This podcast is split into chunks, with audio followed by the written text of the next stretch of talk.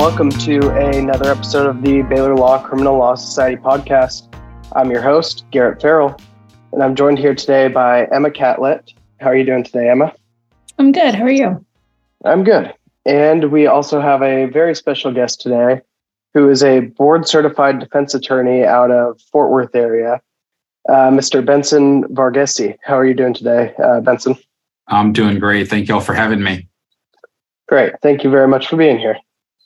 So, um, we normally kind of start these things off with uh, your story, how you kind of got from point A to where you are now. Um, so, I'll hand it off to you and let you introduce yourself. Well, I will start with just my legal career, although uh, the backstory is probably interesting. Uh, when I first became an attorney, I had a goal of becoming a prosecutor at the Tarrant County District Attorney's Office. So this was 2009, and the Tarrant County District Attorney's Office was then and had been for a long time the premier DA's office to go to. And I fell in love with criminal work and specifically prosecution during an internship I had uh, the entire third year of um, law school with the U.S. Attorney's Office. And understandably, it's pretty hard to get into the U.S. Attorney's Office right out of law school. So I said, hey, what's the best DA's office I could go to? Everyone said Tarrant. So I came to Tarrant. Well, at the time, Tarrant County had just opened the fourth, uh, 32nd District Court. So we had a new court that had just been filled. And between that court being filled with new prosecutors and being such a good office that no one left, the Tarrant County DA's office from 2009 to 2010 was actually on a hiring freeze. But I knew I wanted to work at the Tarrant County DA's office. So I convinced a judge to let me intern for her for about six months. And then I uh, talked my way into having a local defense attorney let me work for him for about six months. So essentially, I wanted to do what it took to keep my foot in the door, and as I like to tell folks that I hire now, I my first year out of law school, I made first ten dollars an hour and then twelve fifty an hour for the entire first year as a lawyer. But I had this idea in my mind that I wanted to be a prosecutor at the finest DA's office. And ultimately, after the hiring freeze, I was the first person that they hired. So arguably, it paid off to uh, stay in Tarrant County, get to know everyone, uh, make you know my work ethic known and so that when it came time for that interview hopefully that last year um, kind of spoke for itself so ultimately got to the da's office and um, i tried about 100 jury trials and i thought i was going to be a career prosecutor. That was my goal. I thought maybe the pinnacle of my career would be becoming a federal prosecutor one day. But it was always prosecution. That's what i loved and that's what i thought i would do forever. Somewhere between let's say the 80th and 90th case, I realized I was only learning incrementally, right? I didn't know how much more I was learning between the 80th case and the 85th case. You learn something every time you go to trial. And if you're trying good attorneys, you're learning something from the other attorneys, you're learning from the judges, you're learning from what the juries tell you. But it was very much incremental. And I knew I wanted more. One of the disadvantages of being at such a good office, again, was no one was leaving. So I knew at the rate that I was going, even though I had more trials than anyone else, that I was getting fantastic reviews. There was not a year that I was not either number one or two in my division. Um, I knew that to get to a place where I was trying the most serious cases would maybe take a decade. And uh, perhaps I was impatient, but I started looking at what other options I had. So I spent an entire year thinking about starting my own practice. Um, I don't come from a family of lawyers. I didn't really know any lawyers growing up. I didn't know the first thing about starting a firm. So I literally spent a year planning what I could do, what I could provide to the marketplace that was different, that was unique, and whether, although it's hard to believe, uh, even in 2009, 2014, people were still advertising in the yellow pages, right? So the market, at least in Fort Worth, was really behind the times. Uh, and I knew I could take advantage of that. So uh, I hung a shingle. I kept my overhead very, very low. And I decided what I was going to do to make the phone ring was generate content. So I started writing blog posts, trying to answer questions that people would have. You know, if your buddy gets arrested in the middle of the night or your son gets arrested in the middle of the night for a DWI, you've probably never been through that before. You don't know where to look for answers. And there was a time at which attorneys thought their knowledge and their ability to walk you through that situation was their value. And that's what people should pay them for is to answer the phone, give them that advice. And I kind of shifted to a democratization of information, knowing that what I'm doing is building trust. What I'm doing is giving people information for free because ultimately, if they trust me and they call me and they know I know what I'm talking about, uh, I'm, I'm a straight shooter. By the time they call me, there's a much greater likelihood that they're actually going to hire me rather than just, well, I found his phone number and I called him. Right. So that concept, at least in this market, North Texas, even, was essentially unheard of. So I did something novel and I just started producing all this content. And over the years, I've written hundreds of articles. I still do. I still write very regularly. And of course, over the last few years, it's shifted to YouTube content and uh, even TikTok, just places where people are looking for information. And I can certainly talk to you more about you know what platforms make sense in terms of building business what uh, platforms make sense in terms of you just have to get your name out there and develop some brand recognition. Uh, and I operate perhaps at a very uh, different, or I have a different out, uh, outlook on what I want my practice to look like and kind of the ancillary things that I'm doing in addition to running a law practice. Um, so, for example, I'm I have been for the last year building a law practice management software because I know what the pain points are for attorneys and I know I can build a better platform. So that's a product that I'm building that will meet the needs of lawyers and law firms. Most lawyers don't think of themselves as providing a product, right? We're, we're service oriented uh, field. And so I look at things and I say, well, I'm not just doing it because it might get the phone to ring. The more uh, I develop our presence, the more effect I'm going to have. Because to me, ultimately, things like having a good legal platform that you can run your cases on is a access to justice question, right? I know lots of people who, for example, take court appointed cases. They're not getting paid a lot of money. They're providing a service to low income people because that needs to be done. Well, it'd be great if those uh, attorneys who are providing assistance to low income families also had a platform that they could run on so that they can run efficiently they can provide more people uh, the justice that they're working towards but they can also collaborate with other attorneys and that's one there are many things that i'm trying to develop in my software that other people don't have but that's one of them is the ability to collaborate with other attorneys there's no reason that you know an attorney uh, in a smaller jurisdiction um, is left behind or doesn't get the access to resources that someone in Fort Worth or Dallas has, right? You want people to be equipped to assist their clients. And I think there's just so much that we can do to leverage software, leverage technology to improve the practice of law, improve access to justice. So that's in a nutshell what I've I've done. And um, I guess I should also say we've been very successful. Uh, you know, I grew from hanging a shingle to I employ about 30 people now. I've got uh, between three practice areas, 17 attorneys. Um, we, have, we have a lot going on. So we, I still only primarily do criminal defense. I've got a little bit of personal injury and wrongful death work that I do, uh, but my firm has grown into family law, personal injury, and criminal. And I guess I'll end with if you're considering hanging a shingle, whether that's out of law school or later on at some point, you can make it exactly what you want it. Uh, so, for example, I've got friends who only want to work four days a week and they want to play golf on Friday.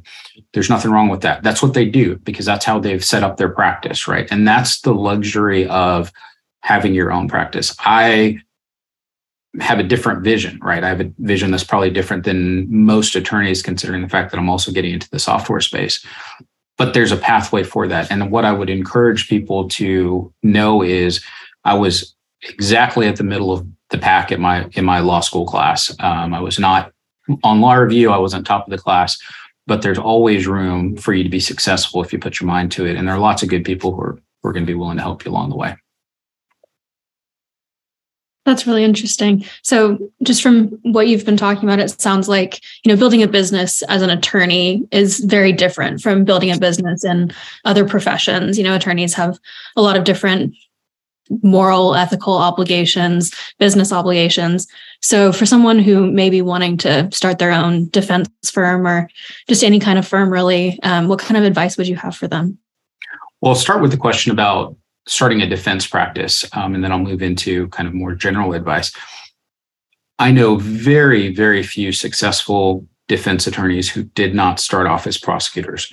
There are some, but being a prosecutor first is hugely advantageous. And the, the real reason for that is trial experience. I didn't go into this knowing that I'd become a defense attorney. I have even laughed at folks who suggested someday I might become a defense attorney. But the reason I know I'm good at my job and I know whatever happens, I'm going to be able to catch the ball, right? Nothing's going to fall through the cracks is because I have trial experience. Nothing trains you like going to trial. And it's just very hard to do from the defense side, unless maybe you're at a public defender's office where they have volume and they can give you the trials. But barring that, it's very hard to get trial experience. We have uh, one person, we generally hire former prosecutors, but we have one person we hired right out of law school and um, not from a lack of trying, but it's hard for her to get even a trial a year. It's just much different on the defense side. Your your clients' lives are at stake. It's very it's a very well thought out and hard to make decision to go to trial. There's a lot at risks for our clients. Whereas on the prosecution side, well, if a person's not taking a reasonable offer, then you go to trial, right? And you just have the volume and ability to go to trial quite a bit more. So if you want to be a good defense attorney, find a way to get lots of trial experience, if that's at a PD's office or um, at a prosecutor's office. More generally, in terms of starting a practice, um, I think you really have to first ask yourself what you want your practice to look like. Um, to operate at kind of the level I operate at, work life balance is kind of a joke. I really don't have work life balance. I work a lot, work all the time, but I make a point of when I get home, um, let's say six o'clock, from six to the time that my boys go down to sleep, I'm dad, and that's all I do. I won't answer the phone. I won't check emails. And in the morning, you know, while they're getting breakfast and getting ready, I'm dad. And that's time I've carved out for myself. Um, you have to ask yourself do I want to work four days a week? Do I want to work 100 hours a week because I'm trying to accomplish something? Um, once you've answered that question, I would say the next thing you've got to do is spend a lot of time planning. I planned out really to the last detail of how I was going to make this all work. I had no money. I borrowed $9,000 from my uncle and um, I just hoped and prayed the phone would ring. And of course, I'd been doing a lot of work to make sure it would ring. But those are nerve wracking days and weeks when no one knows you and you're hoping someone will call you and trust you enough to give you money to pay to take care of the biggest problem in their life.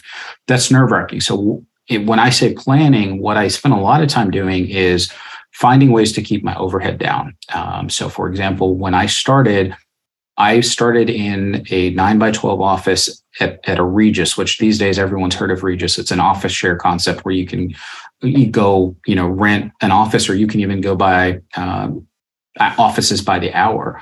But it was a new enough space in Fort Worth that I got a Regus office, small office, but it was right next to the conference room. And Regus makes a point of not labeling anything. So when people walked in, they had no reason not to think it was my space, right? Um, there's a way to to make yourself look established, right? Because the alternative would be don't have an office, meet people where they are, meet at any other place. Some overhead, I would say you need to take on because you're asking people to make a big commitment to you, right?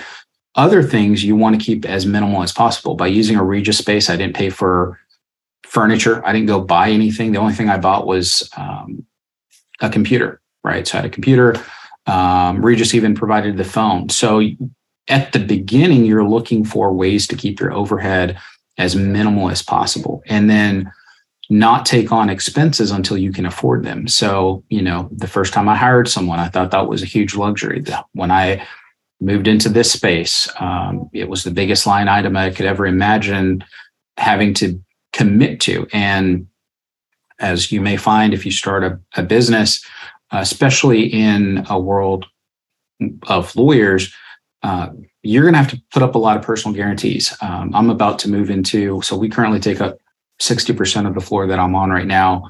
We've outgrown the space. I'm about to sign another lease that takes up the entire floor um, on a different floor, obviously, um, because we need the space. But I am still, you know, nearly 10 years into this personally guaranteeing, meaning if this business goes under, you know, they can come after me for the remainder of the lease. And it's a big lease. Um, you know, so we're at a disadvantage sometimes as lawyers because other businesses they um, take in profits they keep profits whereas lawyers typically the profits you take in go out the same year right you're gonna you're gonna pay your folks you're gonna pay yourself you're gonna pay your partners um, it's not it's not the type of business where hey we have um, it's cash flow business it's not the type of business where you're just shoring up money um, and that affects the decisions you make in the future when you're asking people to, for example, sign a lease. But planning is so important. Um,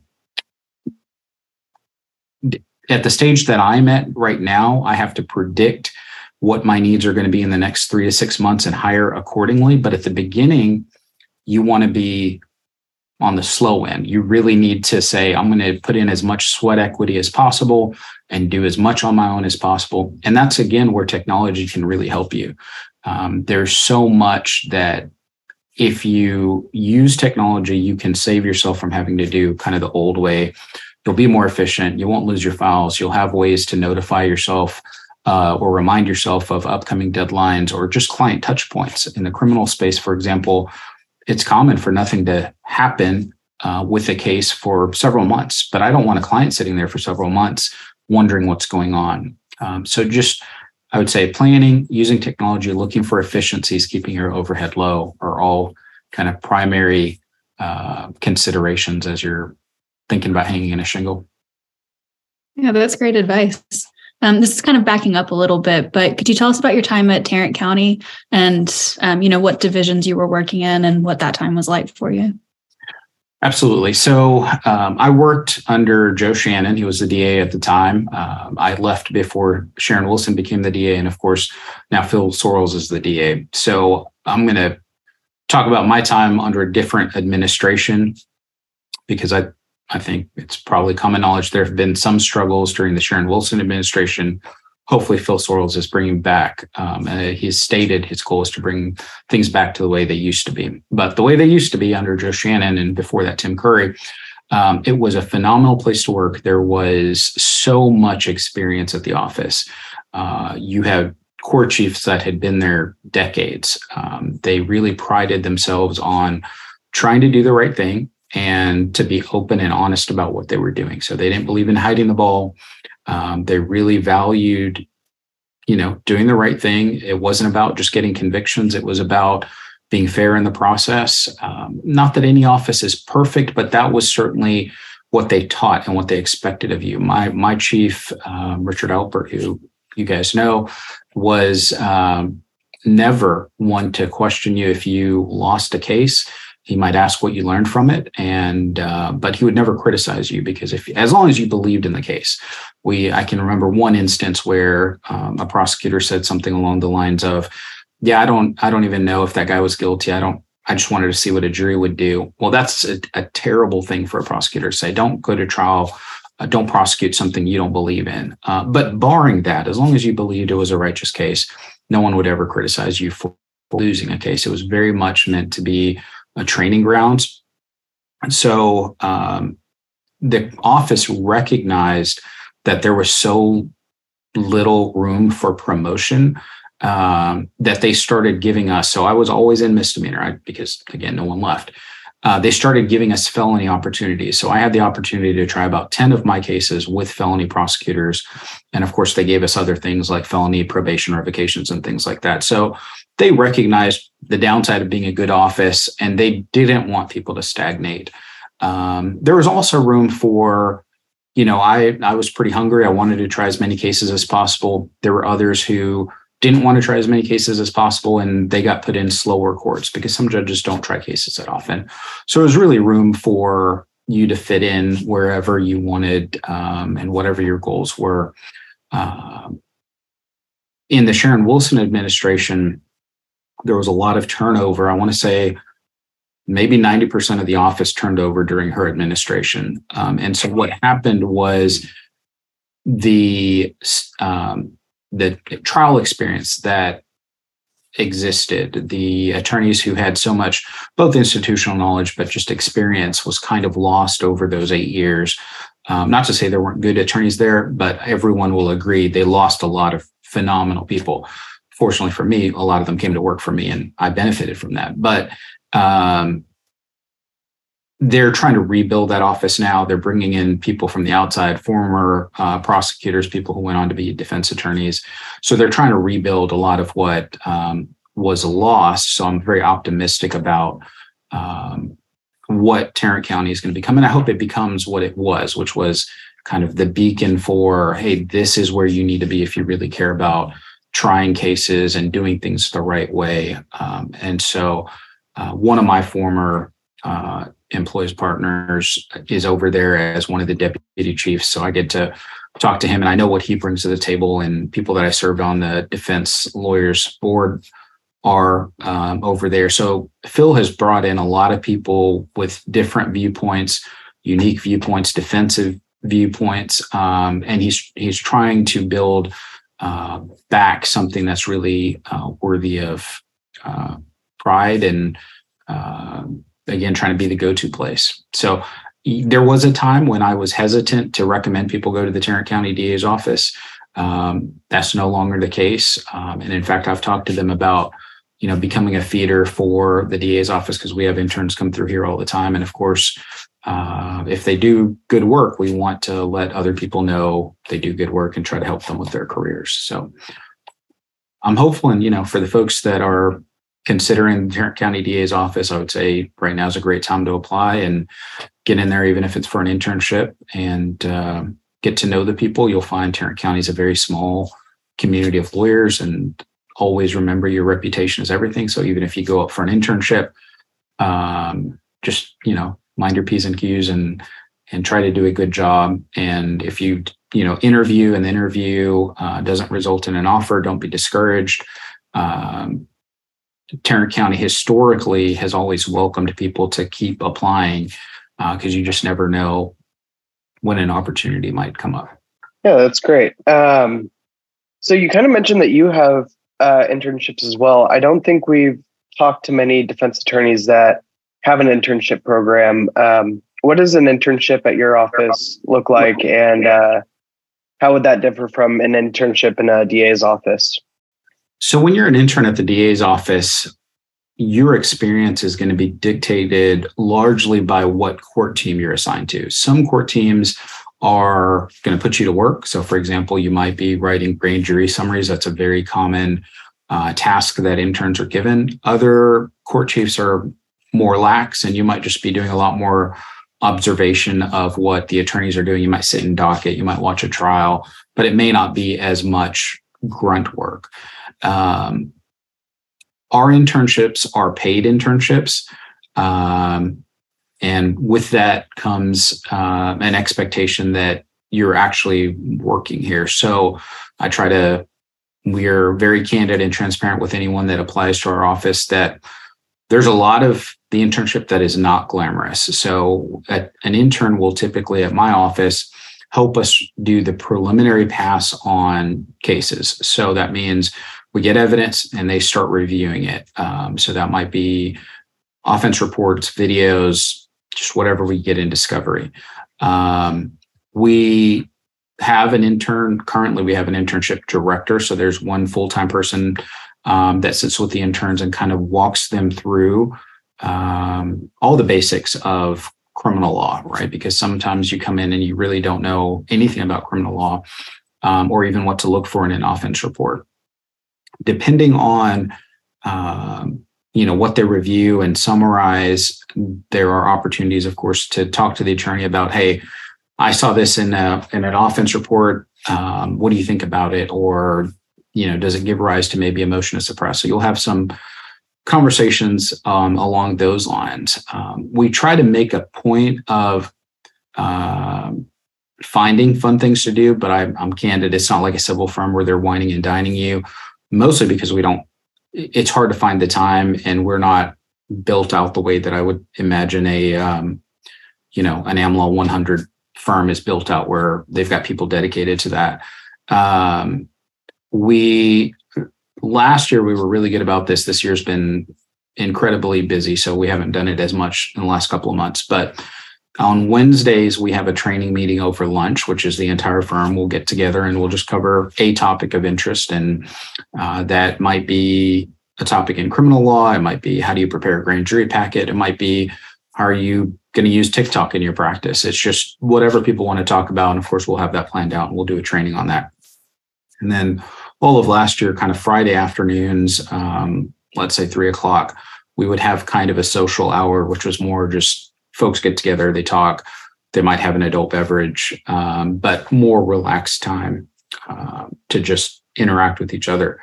Um, all of the, our interns sit together um, in what we call the war room.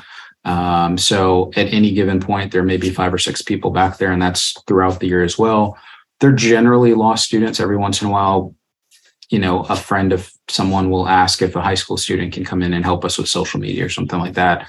So occasionally we'll have, um, I said high school, I meant undergrad, an undergrad student come in, but it's typically law students um, who come in and um, are doing kind of a lot of discovery review. Um, the other thing that we really um, focus on is anytime one of our attorneys are in trial, essentially the entire crew of interns goes to watch. Now they may not all go watch at the same time, but three or four might go one day, and then the other two will go the next day. Um, but we really do emphasize that because again, we believe trials are the best way for people to learn, and um, it's hard even when we have third year bar card um, students. It's hard to get an opportunity to line up right with someone's internship where they've been able to work on it and make use of their third year bar card, but to at least go watch trials. So we're in trial regularly, and um, we make a point of, hey, even if we're not caught up on our work, you need to go watch trial because that's not an opportunity you often get.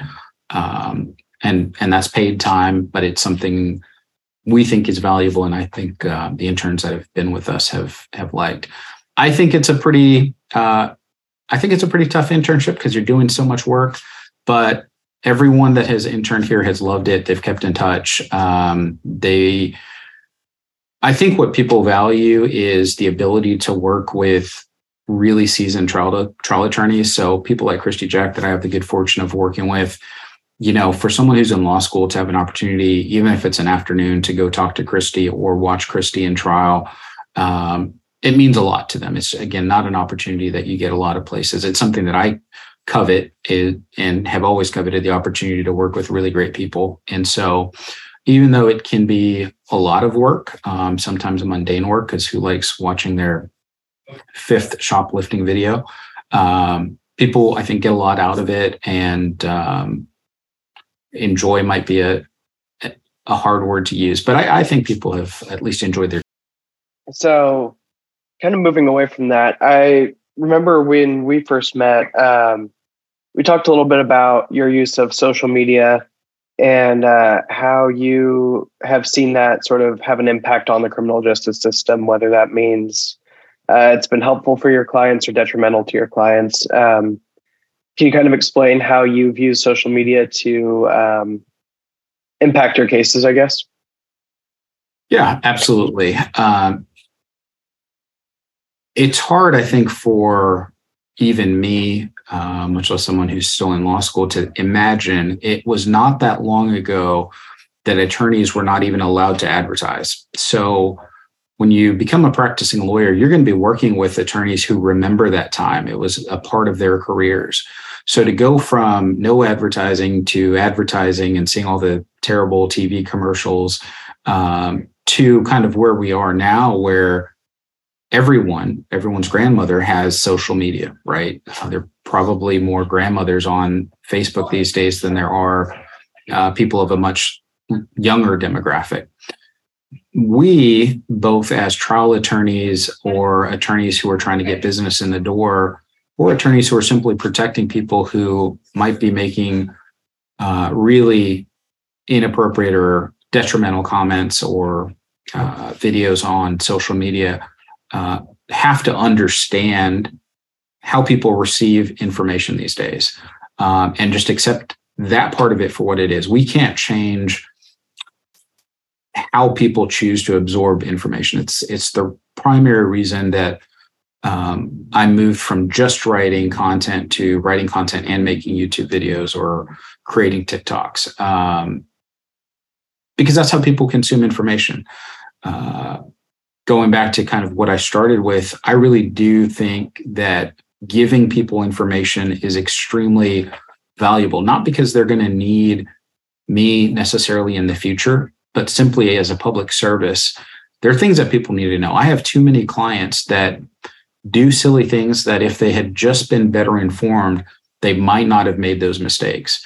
Um, you know, a typical example is someone meets um, a person on a dating website like Tinder, and it says you have to be this old to be on Tinder.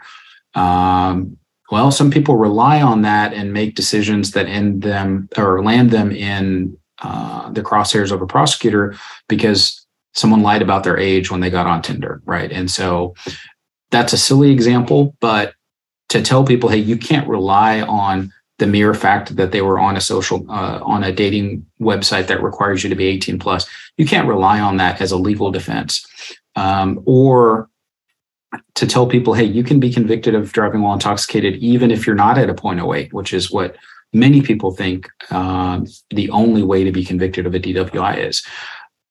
Helping people is an important part of what we do. And so uh, social media has been really important to us to give that information out. Um, in turn, it builds up our credibility. Um, I certainly think it does help the phone ring. Um, and when the phone rings, it helps people feel like they can trust me, right? You're not watching a 30 minute video on DWIs that I did unless you have a DWI, right? So that that person who's watching that video is getting value out of it. If they're in the North Texas area, they might call me. Um, so it's not so much driven by views. Uh, views is a little bit of a vanity metric, right? If that DWI video only gets 100 views, but again, it's a 30 minute video on DWIs, I know those 100 people were in need of that information that it's legitimate um, by the same token you've got to be i'm not nearly as good as uh, some of my staff in terms of sleuthing and finding out what is out there um, because you need to know what your client has put out there but you also need to know oftentimes what the accuser is putting out there um, as you might imagine a lot of sexual assault cases are uh, involve female victims and um, the things that they sometimes put on social media contradict the position that they've taken with the police or the prosecutor. Um, and so being able to find that information and then either share it with the DA or use it in a trial is, is very valuable. And so if you're not on social media or looking at social media, you're not going to know these things. Um, so in, in just so many aspects, it's valuable. Um, I kind of touched on this earlier you also have to understand it's just a very different metric, right? So um, you have to understand some metrics are just a pure vanity. How many people follow you on TikTok or watch your video is really a vanity metric. It makes you feel good, but that's not really what matters. Um, what matters is from a business standpoint, how is that resulting in business, right? Um, I don't think in the practice areas that I'm in, TikTok is ever going to generate a case for me, right? I might get one a year, I might get two a year, but that's not why you're on TikTok. You're on TikTok so that people think about you, right? And so um, YouTube has two purposes. Some of my content is really deep and it gets into a specific issue, and I and those tend to generate phone calls right? If you're watching a video on an expunction or your gun rights in Texas after a conviction, those people might actually call because, again, who else is going to watch that? It's not entertaining the way TikTok is entertaining. Uh, TikTok is just you get information out, great. People might remember you if they have a need, but you're really not banking on that. YouTube is a little more focused. Um, blog content, and the reason I still generate blog content is those are really people in, but you're not you're not looking at what are the defenses for sexual assault unless you have that problem, right? And those people that call me um, tend to hire at a much higher rate. So you've got to do all of it, but you also have to understand hey, I'm not going to spend an hour a day working on my next TikTok because there's just no return on investment of your time, right? But I might spend an hour a day or more working on perfecting an article that's really going to help um, someone in a situation. And and one of the things that I found over the years is attorneys rely on my my blogs quite a bit because when I write them, you know, I'm citing sources, I'm updating it when the law changes, um, I'm I'm including things that generally you only learn through experience, and so uh, it's gotten to a point where I can go to a legal conference in another city and an attorney will tell me, Hey, I, I look at your blogs all the time. Um, and so that's the kind of reputation you want to build. That's how you want to use um, things like blogs and eventually social media, um, because it, those kinds of things do matter. And your audience isn't just um, even on TikTok. Your audience isn't, isn't just you know the folks that watch it.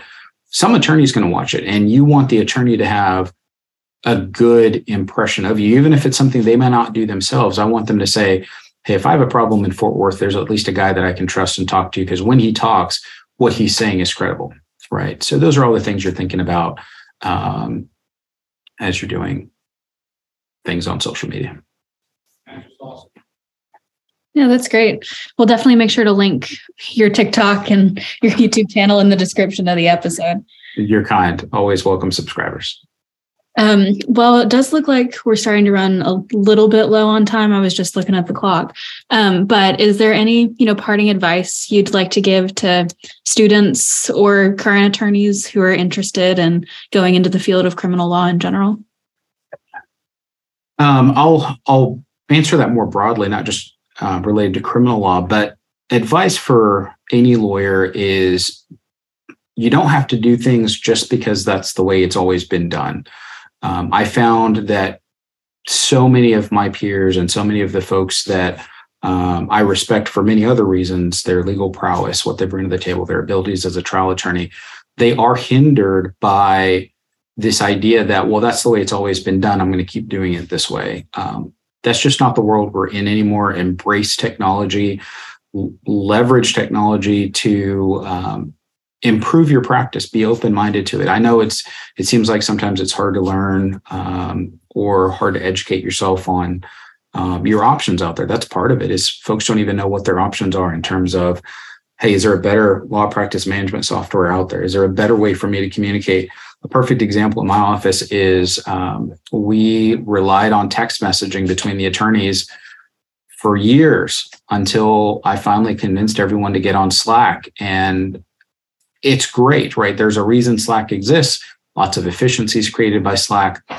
But we were doing things the way we'd always been doing things and not looking for other solutions. So I think part of what any good attorney needs to do now is just educate themselves or have someone else in the office educate themselves on the options, whether you change or not. Know that there are options out there um, and consider taking them. But yeah, that would be kind of my parting advice. That's great. Thank you so much for joining us. I think this was a really informative episode, especially for people who are interested in maybe one day opening up their own practice. Happy to have been a part. Thank you again for having me. Thank you. And thank you to everyone who tuned in, and we'll see you next time.